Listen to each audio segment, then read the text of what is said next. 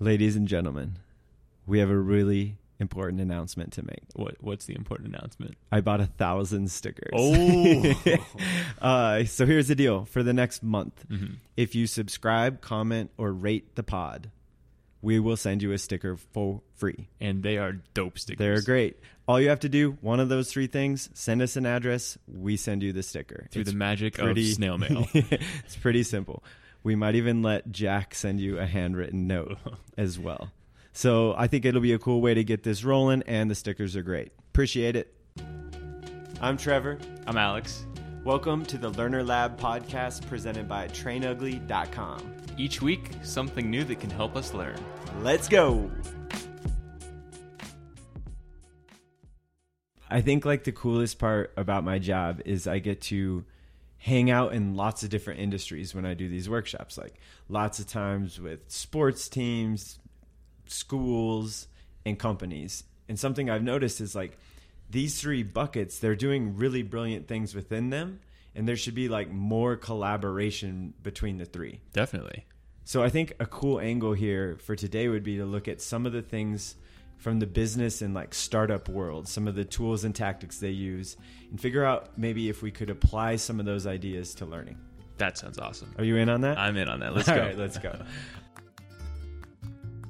I think there are four sort of mental models we can work to unpack. Obviously, there are more, but four that matter. So what? What for? Let's what start with, uh, we're going to start with what they call the 80 20 principle. Basically, the idea that the majority of our results come from a small few of our actions. Sure. Just a tool for separating out the most important things from the things that don't matter as much. And it shows up everywhere. It shows up in the management world uh, as a function of the 20% of your customers bring in 80% of your revenue. Mm-hmm. It also shows up in our language. Like in our conversation, we only use about 20% of our vocabulary to communicate 80%. 80%. Yeah. And and on the flip side, it's like 20% of people cause 80% of the problems. Right.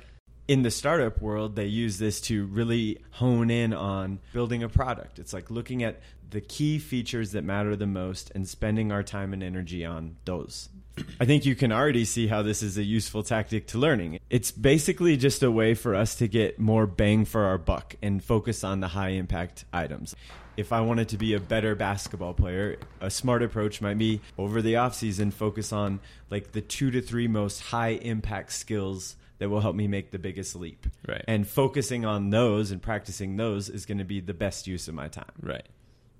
And and it translates to everything too, right? There's a ton of skills we could learn out there. We could learn how to sing or dance or play guitar, and all those are great. Yeah. But maybe we want to focus on a broader skill like learning, right? Ah. You could make the argument that being a great learner, shameless plug, would be one of those 20% of Yeah. skills because it's like so versatile. It's like a skill we can use everywhere. It's There's a, high lot of spillover. skill. It goes Yeah. to a bunch of different things. Tool number two is called the five whys, and this was a system developed by Toyota back in the day. So they would use this system to get to like the root cause of a problem. So build a car and the door falls off. Mm-hmm. Uh, the default approach, or how we would normally do it, would be like, well, fix the door. Right. But what that's doing is really just like fixing the symptom of the problem. It's just the surface level issue. Right. And with the five whys, we're trying to dig a little deeper. So, door falls off. Why? Wasn't installed properly. Why? The person who installed the door did it wrong. Why? That person didn't have enough time or was rushed. Why? We didn't have enough people on the team. That's an actual solvable problem. Like, mm-hmm. yes, fix the door, Right. but like, let's add someone else to the team, and we're less likely to have more doors falling off later. It's it's sort of like looking through the lens of a child, right? How they ask why all the time and figuring Yeah. out like Yeah. and some parents get annoyed with that, but it's a useful framework to solving problems Right. or solving the root cause of problems, not just fixing the Yeah. symptom. Some of the scenarios when the five whys are most useful to us are when obstacles are in our path. So when anything comes towards us and we see some adversity and we- we're struggling, we don't know how to handle it. The five whys is really useful to start breaking that down from the symptom to the root cause and, and figuring out how to move forward. I failed my math test. Why? Maybe it's because you didn't study enough. And then why didn't I study? Well, maybe uh, I didn't have enough time allocated to study for that test. Right. Poor time management. Yes. And so that was two whys and it got us to more of the root cause of the problem. It's I can fix my time management skills, which will provide more time to study and hopefully the next test I'll do better. So it's not like you have to go five whys deep each time. It's just ask it until you get to the root or just something you can change. Something that we can change, more of the root because mm-hmm. We can use this all over the place. Uh, it's not just about building cars. Right. It's like there's a thing that happened. Let's get to a root cause that's fixable, and then that thing is less likely to happen. A lot of these tools are just helping us be more efficient with where we spend our time and energy. Right. And again, this is another strategy to do that. Right. We can be better, and this is how. Yes. The next one I want to jump into, there's this book. It's called The Lean Startup. It's, I think, over 10 years old, and it's sort of just like the blueprint of how to start a company now mm-hmm. that everyone's using. And there's lots of ideas within it, but most important for us is test your assumptions before you invest a lot of time and money in them. The easiest way to think about it is the traditional way to start a business is you like lock yourself in the basement for two years and build a product, take it to market, and then you find out like, whoops, no one really wants this. So I just wasted two years of time and money to build this product. If we're going to be lean, it's how could we test the assumption that people will like this product before wasting two years of time and money? Would people do this? Would people like this? Um, how would they react to this? And you don't just assume they'll love it, you actually test it. That's Shaan Puri. He's the CEO of a tech startup in San Francisco. In startups, you don't just try to build the whole product up front. You don't just say, we have this big vision, here's how we want to do it. You start with a prototype. You start with like a simple, what we call like a quick and dirty version.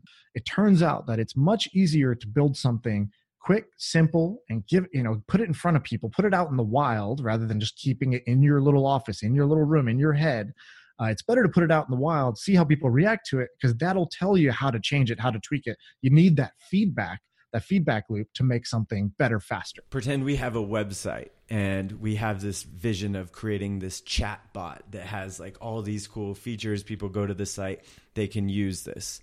Um, to build it, it might take months and tens of thousands of dollars.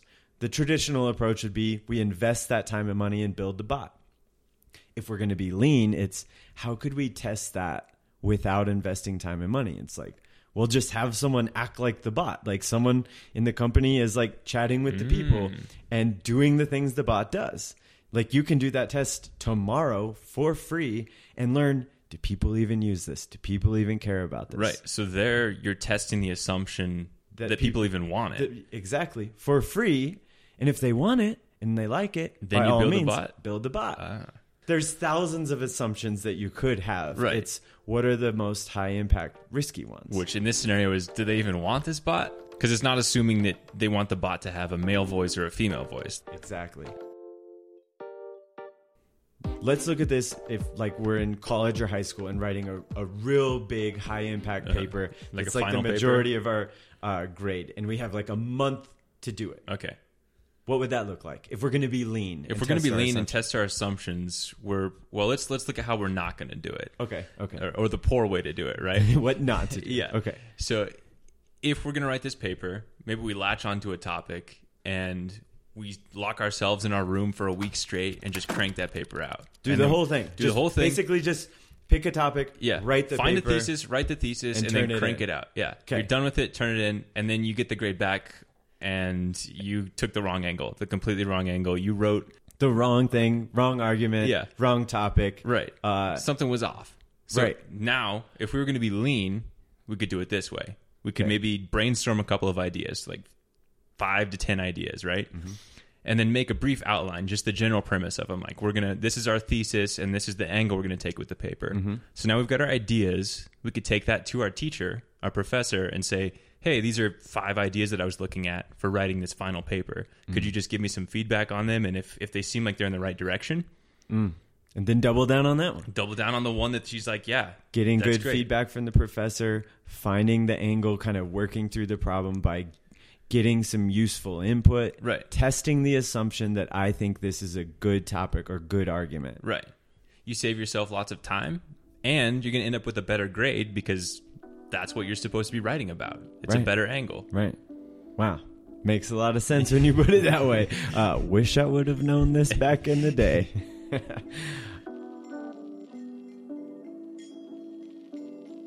this principle hits close to home because, like, no exaggeration, this legit saved my life. I want to hear about Like, this. and I'm not kidding. Um, in a past life, in college, my best friends and I came up with a business idea. We wanted to start like the Chipotle of sushi. That sounds delicious. Uh, now, like this could be a long story, but it uh, it has a point. uh-huh. So we actually won a business plan competition in college, won some money, and we decided like, all right, we're doing this. And we kind of went down the traditional path of how to start a restaurant. Like we partnered with a chef and he trained us and we moved to Colorado and found a location and we were just about to sign a huge lease. Really expensive location, hundreds of thousands of dollars on the line like a 10 year guarantee. So this is a big Like deal. even some of our parents were gonna like help back us a little bit on the, The guarantee. It's, like, It's- it's like our lives are on the line and parents' lives are on the line. That's when you know it's real. and we were days away from signing that. And Sean, my best friend in the world, read The Lean Startup by Eric Ries. And what we realized is we are about to lay down the biggest bet of all time. Our assumption is people will eat sushi a lot. But the truth is, we had done nothing to like test that assumption You just thought like that the, gonna- when we did the numbers it, we looked at like look people need to eat here eat sushi like twice a week. And if they do that it works. That's like chipotle and burritos mexican food. People eat it twice a week it works. Right. we need the same thing for us. And we're about to bet half a million dollars on this. 10 years of your life. and 10 years of our life. And what we realize is like we should probably test this before we do that. And so we came up with this approach to test the assumption. We actually found a commissary kitchen that we could rent on a week to week basis in downtown denver set up a really simple website small menu and people could go and pick what they wanted and we would deliver it to people in downtown denver for lunch between 11 and 2 and there was like no upfront cost other than the food and our weekly lease at this kitchen. And this allowed us to test so many things. We got to test menu items and tweak like the recipes of the sushi rolls. Mm-hmm. But the biggest test we got to run, we got to collect so much data and look at the behavior. And what we found is people weren't eating sushi two times a week. It was more like two times a month. Whoa. Like they were they were loving it. We got great feedback. It was really high quality stuff. But sushi just wasn't really on the radar. It's more of like a, a couple times a month thing. And we learned that essentially for free. Actually, we learned that lesson and made money uh-huh. because this was a super profitable model. And this allowed us to avoid like honestly a catastrophe. We would still be on the line for that lease at this point. This was only about eight years ago. We'd still have two more years guaranteed paying into this restaurant that we were days away from signing on. Wow. That you, sounds like you escaped.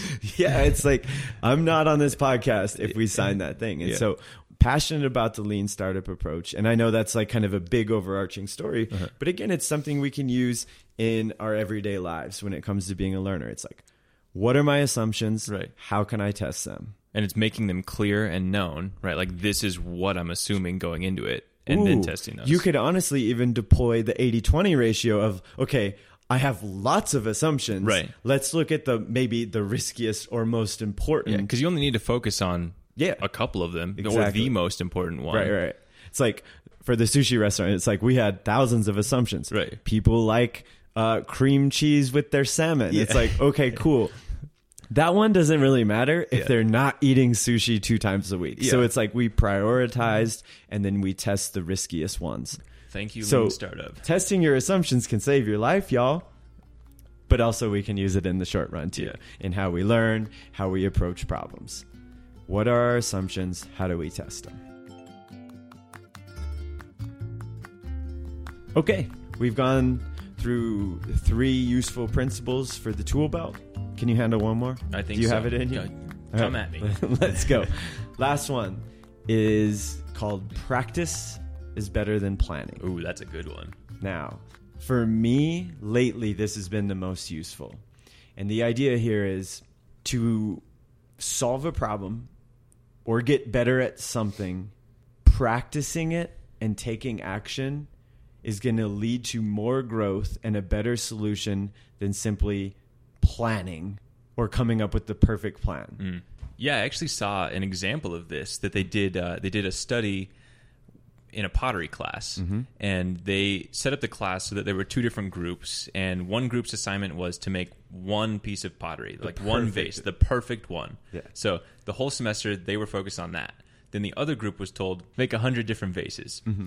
Like the group that was making one, it's the goal was to make the best like pottery thing yeah. that we could The make. best pottery vase or thing. something. Yeah. pottery thing. pottery thing, vase. And so like group one was okay, you spend all semester perfecting the one. Right. Group two was You do 100 iterations of that. hundred different vases. pottery things. Pottery. I'm gonna triple down on that. Yeah. It's pottery things. We're in it now. We can't. And so can't back up. what happened? So surprisingly, what they found is that the best vases Or pottery things. came from came from the the group of students that produced 100 throughout the course of that semester. and it kind of makes sense. The the group that did 100, one, more practice, more reps. Right. More feedback, more iterations, like they're testing and learning every time they do it.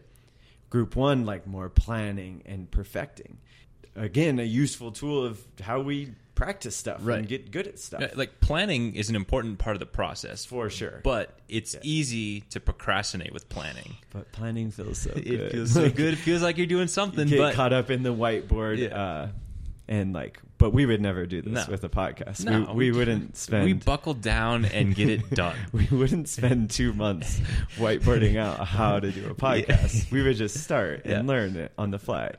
You know, when I first started, I was guilty of this. I would love to be up on a whiteboard and draw draw out a great plan that looks fantastic. And the problem is, every idea looks like a billion dollar idea on a whiteboard. And then, you know, the only thing that happened to me was I, I took that whiteboard idea and I tried it eventually, and it didn't really hold up. You know, Mike Tyson has that quote: "Everyone's got a plan until they get punched in the face," and that's what was happening to us. We had to go out and get punched in the face, and so we realized pretty quickly that it is useful to plan because planning is just what we call thinking. Um, but thinking is not enough. You got to also start doing. And so we have a small period of time where we think and we say, this is what we know, this is what we don't know. And we're comfortable with that. And then we move, then we say, great. The only way to really verify that what we know is true and find out the things we don't know is to go do it. Practice is better than planning. It's about getting reps. Yeah. That's how we get better. I think that's important because Yeah. if your if your focus is on getting better and growing, you need those reps. It's action. Yeah. It's action and reps. And if you go through growth. that process a hundred times, Yep. Yep. that's ninety nine more times than if you just done it once. Absolutely. That's a lot. let's say you wanted to make a car.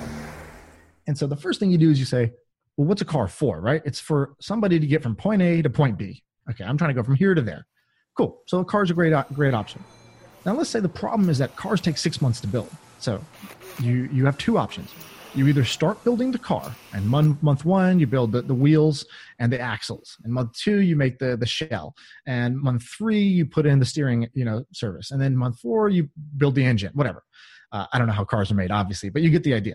Yeah, you do one step at a time. But the problem is that in month one, nobody can use your thing to go from point A to point B. It's just two wheels and an axle.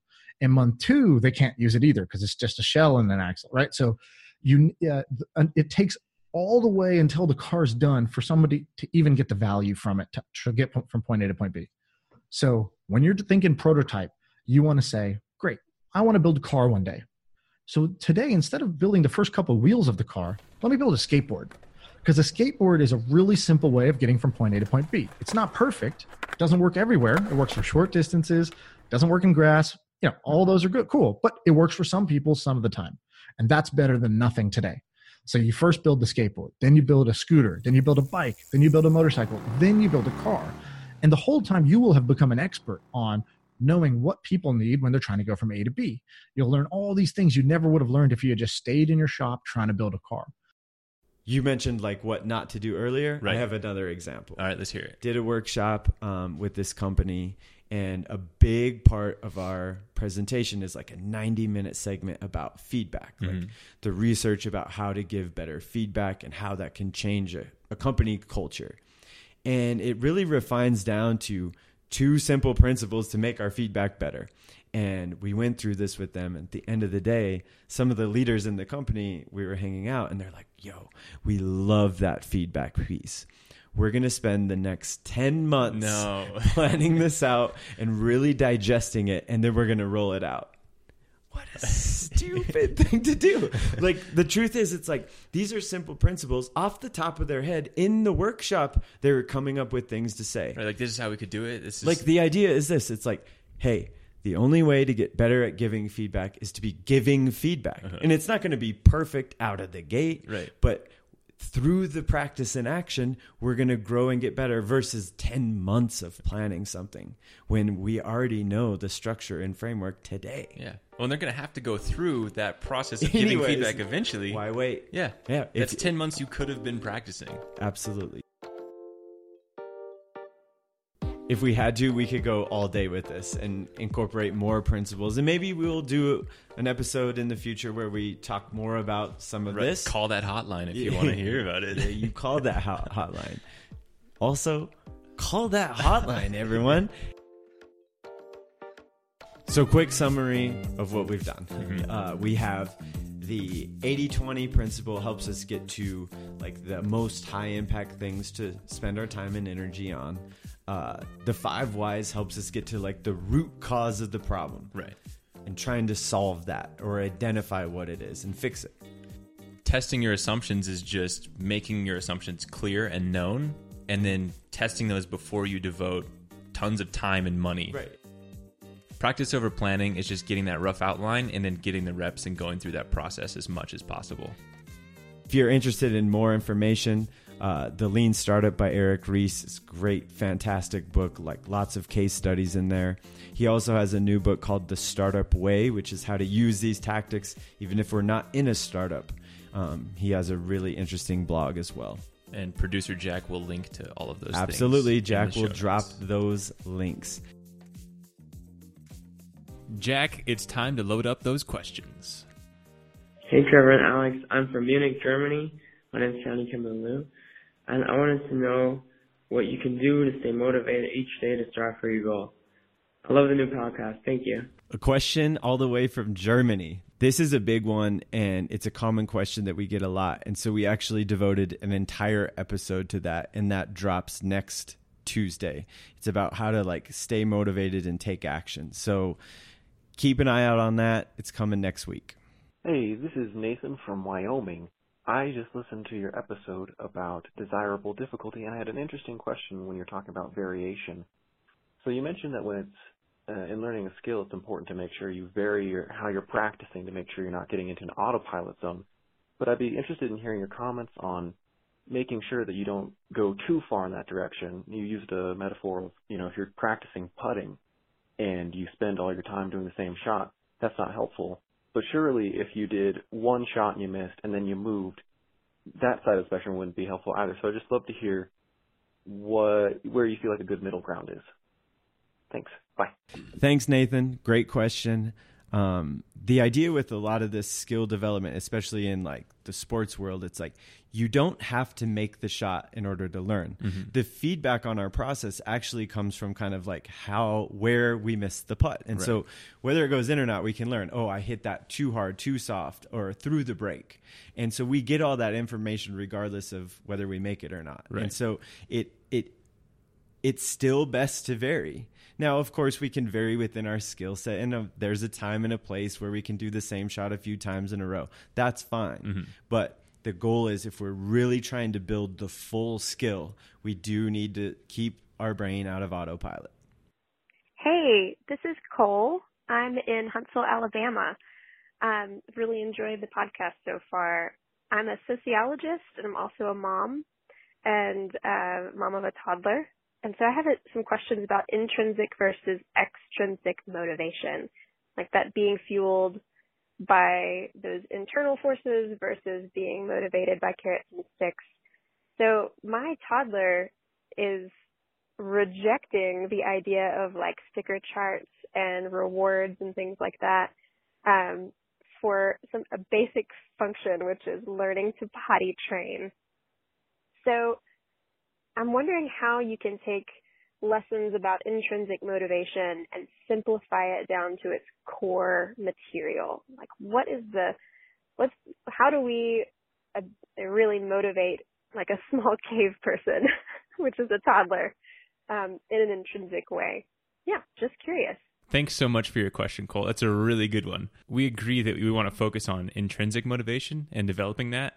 Uh, we also want to make it clear that neither of us have kids, so we we are not the experts yeah, here. We, we're not experts here, but we did do a little bit of research, and we found this really cool TED talk by Dan Pink, and he kind of talks about um, motivation, and some of the principles that he talks about are autonomy, mastery, and purpose. It's basically the building blocks of intrinsic motivation. Right.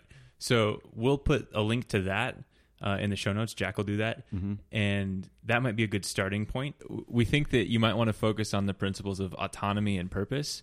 Uh, autonomy just means helping the kid have ownership of Right. whatever issue it is. Uh, and so uh, here's kind This, of what we uh, thought of. Something we think it might be fun to try would be sort of flipping the script and just asking the kid, how might you teach someone to go potty? And then just sort of see what they come up with. It's like we're flipping the script, giving them some ownership, and asking for advice. How would you teach someone to do this? Right. And that might get us on the right path. Right. Uh, again, disclaimer: we have no clue Yeah. what the right answer is. But if you do that, definitely let us know what happens. Uh, thanks again for calling in. Thanks so much for all of the questions. We'll see you guys next week.